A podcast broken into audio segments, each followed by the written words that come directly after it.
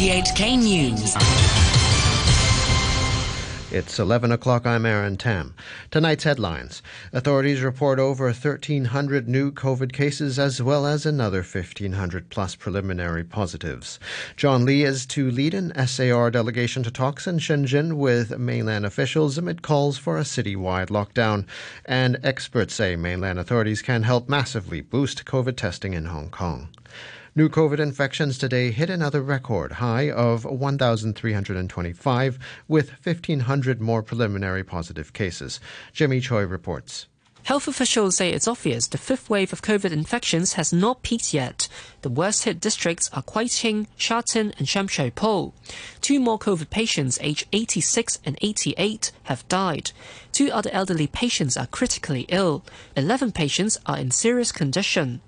The HA's Dr. Larry Lee reported that dozens of hospital staff have been infected. We actually actively considering to apply a rapid antigen test to all staff in hospital authority, but I think we will consider initially to start with the clinical staff first. The Centre for Health Protection said more time is needed to see whether the new social distancing rules have any impact on the rapid spread of the Omicron variant.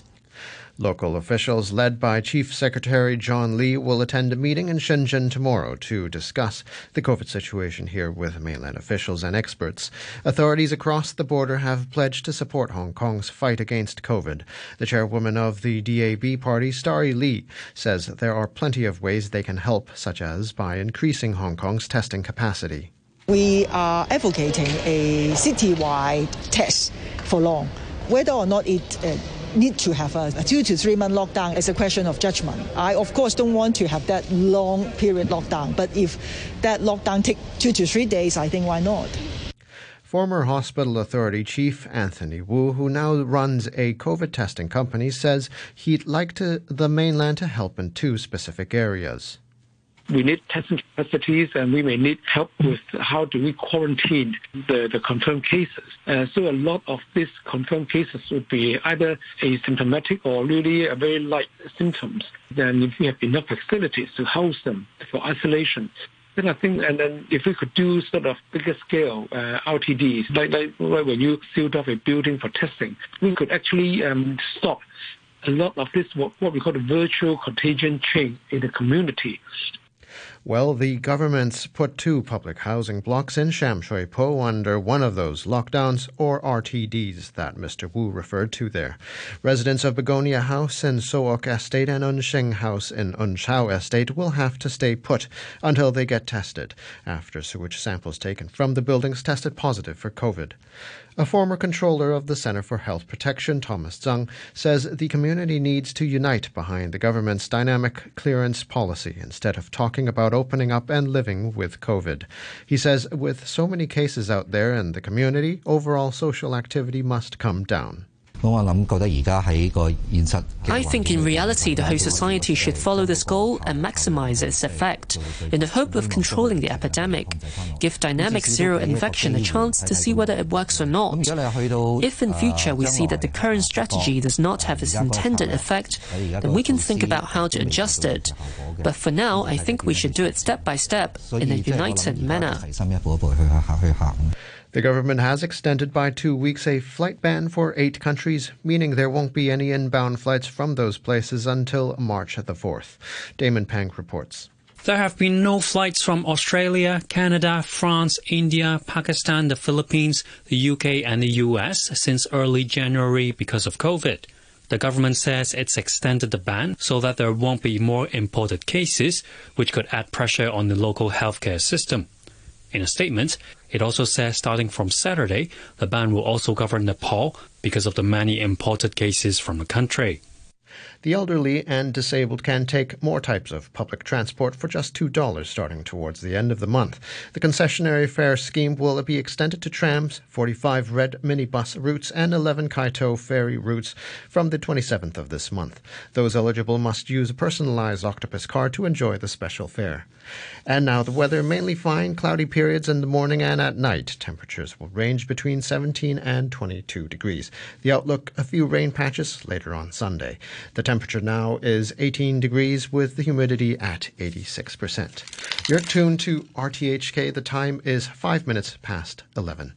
As diplomatic efforts continue to try to defuse the escalating crisis over Ukraine, the U.S. Secretary of State Antony Blinken says there are no signs that Russia is slowing down its preparation for an invasion. Simply put, we continue to see very troubling signs of Russian escalation, including new forces arriving at the uh, Ukrainian border. We're in a window when an invasion could begin at any time. That includes during the Olympics. We're continuing to draw down our embassy and we've also been very clear that any American citizens who remain in Ukraine should leave now. The UN chief, Antonio Guterres, has urged the international community to strengthen its efforts to protect the oceans. Addressing a summit in France, Mr. Guterres called for greater action to rein in overfishing and to curb carbon emissions from shipping. His words were echoed by the U.S. climate envoy, John Kerry. It is the ocean that makes life on Earth possible. It produces more than half of the oxygen that we breathe, and even that is at risk. More than 50 to 80 percent of that oxygen comes from the life of the ocean. And indeed, the ocean provides food and livelihood for billions of people. Thousands of protesters and convoys are heading to Paris from across France, with some hoping to blockade the capital to oppose COVID restrictions despite police warnings to back off. Inspired by Canadian truckers paralyzing border traffic with the U.S., the French protesters include anti vaccination activists and also people angry with fast rising energy prices. More local news now. A contractor running a COVID testing center says a new electronic ticketing system has failed to shorten queues as more and more people become subject to compulsory testing orders. Chris Wong from the Hong Kong Molecular Pathology Diagnostic Center spoke after the government installed another 10 ticket dispensing machines across the city today. Frank Young reports. People under testing order who get a ticket from one of the machines can check the real time status of queues at several community testing facilities on the mobile app The Gulu, which provides a similar service for restaurant bookings. But Chris Wong told an RTHK program that the machines didn't seem to be making much of a difference as there were still long queues at some centers. For a testing centre that has five booths and gives out tickets, if there are too many people, they still have to queue. And we can't only take people with queuing tickets at all five specimen collection booths and not allow any walk ins, because the number of walk ins is 10 times more than those with queuing tickets. At the the same time, like restaurant bookings, some might not show up after getting a ticket, which is another drawback. Mr. Wong also said it will be difficult to hand out all daily testing quotas through the electronic ticket queuing system because some elderly people might not have a mobile phone to use the app. A professor of respiratory medicine says the government needs to arrange outreach teams to vaccinate the elderly in nursing homes before outbreaks at the facilities overwhelm the medical system. Kenneth Tsang from the University of Hong Kong's Department of Medicine said one solution would be to use private medical staff to carry out inoculations. If you look at the numbers of 750 residential care homes in Hong Kong with up to about 75,000 elderly subjects in these institutes, I don't think any healthcare system in the world can deal with them coming in to the system rapidly. So what we need to do is to do damage limitation. The president of the Medical Association, Choi Kin, says he's been seeing a lot of people visit his private clinic to try to get a medical exemption from having a COVID vaccination. But he told RTHK most had no valid medical reason not to get jabbed. It comes less than two weeks before a vaccine pass is introduced, meaning people need at least one jab to enter certain types of premises, such as shopping malls and restaurants. People citizens came to the clinic trying to decide whether they can be exempted from vaccination or whether they are fit for vaccination or not. So uh, about 30, 40% of my patients came in yesterday. Many of them are new, new patients asking whether they can be exempted from vaccination due to their previous illness. Most of the illnesses that they have are stable illnesses and they cannot be exempted from vaccination. Most of them are middle-aged or young people. So this is a bit surprising. Sport now, and first to the Winter Olympics in Beijing, where defending Olympic champion Wu Dajing of China easily qualified in the heats of the 500 meter short track speed skating event.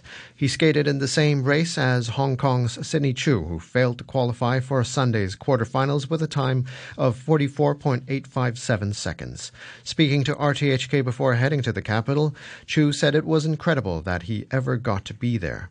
I didn't come here alone. It would it is definitely like the support of uh, our head coach Sun Dan Dan um, and her guidance. Sort of like sh- she's a superwoman. Like it's it's incredible, especially under sort of like the pandemic training in Hong Kong, where the ice rinks were like closed and they were open, they were closed for a long longer time, and navigating sort of like how do we get Olympic qualification? How do we become an elite team? How do we beat the UK? How do we beat Turkey? How do we beat um, the US? How do we beat these teams given our circumstances? And we have, um, thanks to her guidance and leadership. And it, it was, it's, it's, it's um, really sort of a miracle.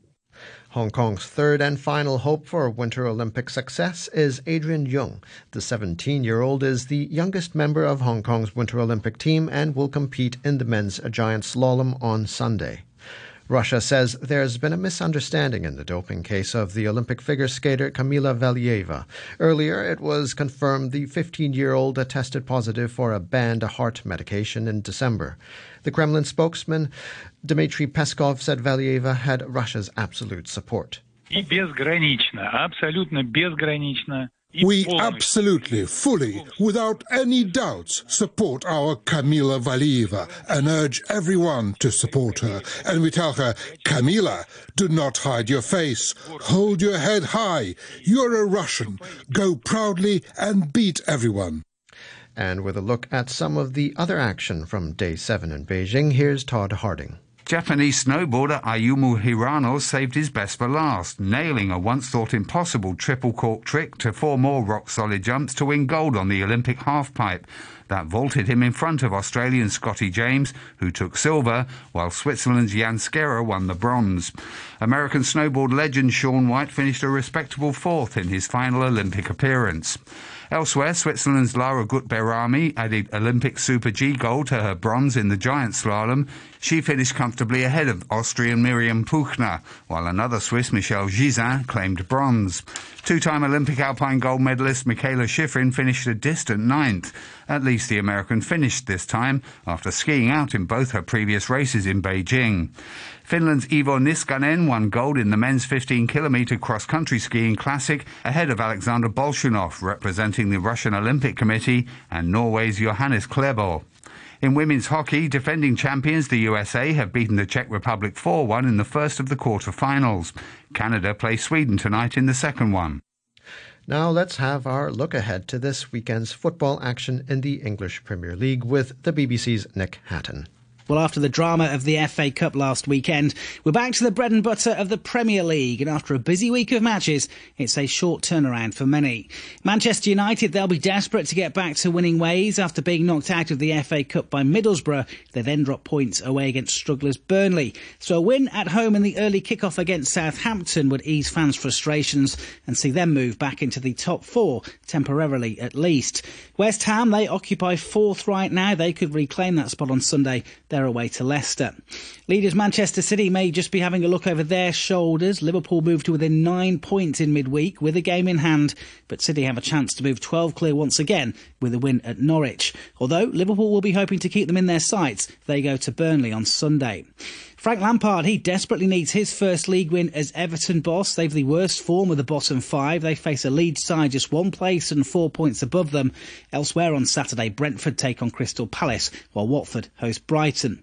And Sunday could see informed Newcastle move themselves four points clear of the bottom three. They host Aston Villa, while seventh place Tottenham, they really do need to beat eighth place Wolves to open up a five point gap between the two clubs. And now a reminder of our top stories tonight. Authorities report over 1,300 new COVID cases as well as another 1,500 plus preliminary positives. John Lee is to lead an SAR delegation to talks in Shenzhen with mainland officials amid calls for a citywide lockdown And experts say mainland authorities can help massively boost COVID testing in Hong Kong. And that's the news from RTHK. Yeah.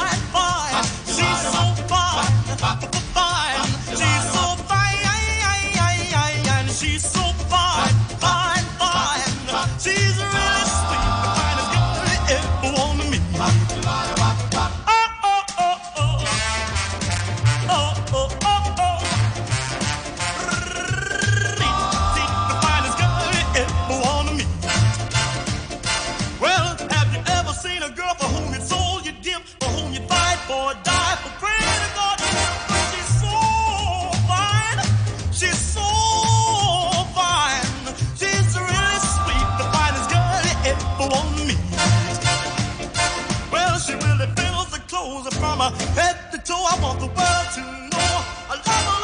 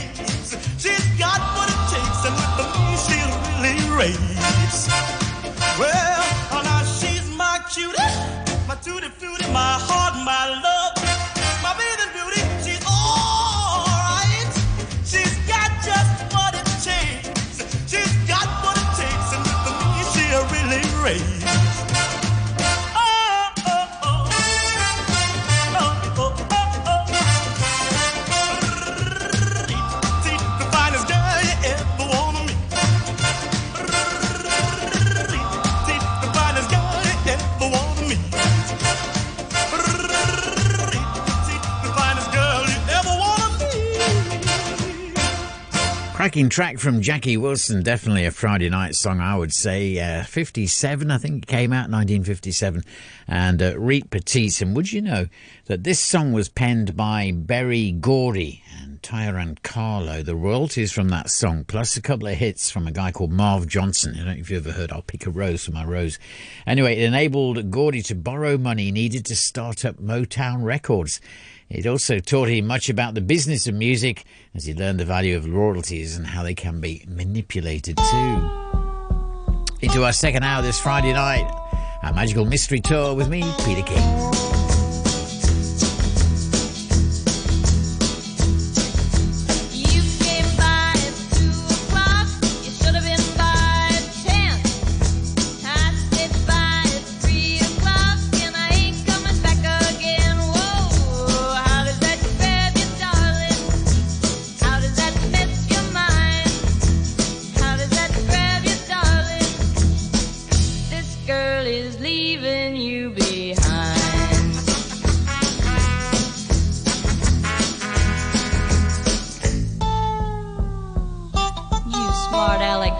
Tomcat, you